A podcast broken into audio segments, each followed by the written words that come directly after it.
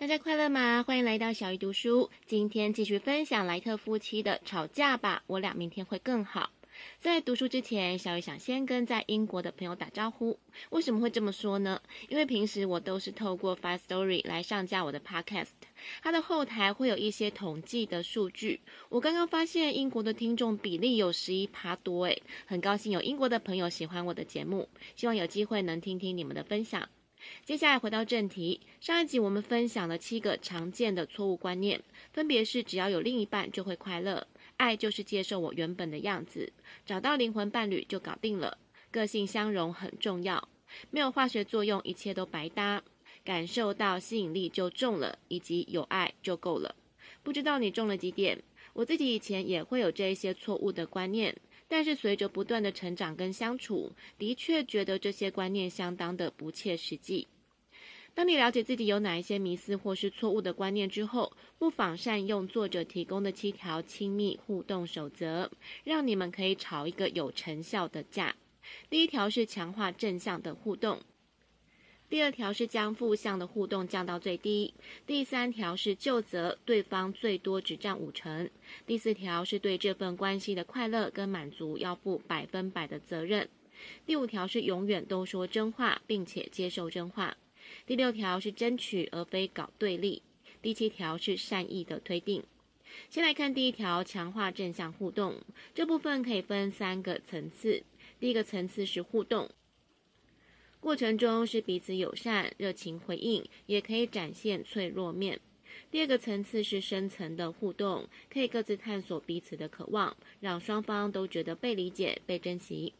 第三个层次是进阶版的互动，可以深入内心最底层，发掘自己跟这份关系的可能性。想要知道自己有没有强化正向的互动，可以问问以下这些问题：第一个是你跟伴侣都是可亲的吗？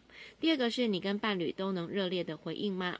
第三是你跟伴侣能互相信赖，展现关怀吗？第二条是将负向的互动降到最低。什么是负向的互动呢？就是不互动或是错误的互动。有时候你可能会回避或是有话不说，这种就是不互动。而错误的互动有两种，第一种是心不在焉的对话，第二种是假互动，谈话完全不涉及个人私密的对话，这都是负向的互动，要尽量避免。第三条是就责，对方最多只占五成，不管我们同不同意，当伴侣关系出现对立，你自己也要负责，毕竟一个巴掌拍不响。因此，不管发生什么问题，当你发现自己开始追究责任，请提醒自己，对方的错最多就占五成。第四条是对这份关系的快乐跟满足要负百分百责任。让你不快乐不是伴侣的责任，是你自己。碎碎念、怪东怪西、抱怨都无法改变现状，无法让你快乐。如果你希望事情有所不同，其实行动权在你的手上。第五条是永远都说真话，并且接受真话。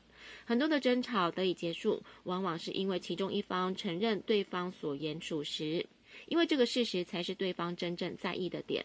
他们渴望受到肯定。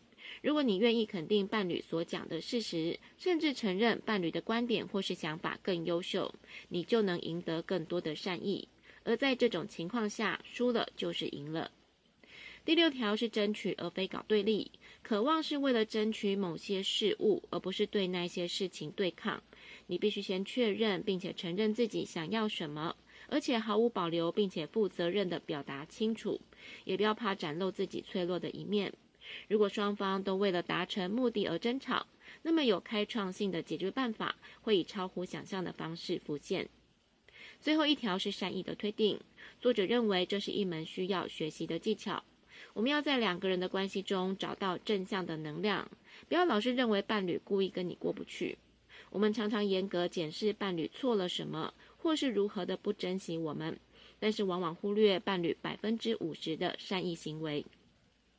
我自己觉得第七条是很好的守则。当你带着善意看待对方的时候，自然会发觉他许多良善的一面。即使在意见不合的情况下，相信也可以拥有比较好的沟通。希望大家都能试试看，再跟我分享心得。小鱼读书，我们下次再会。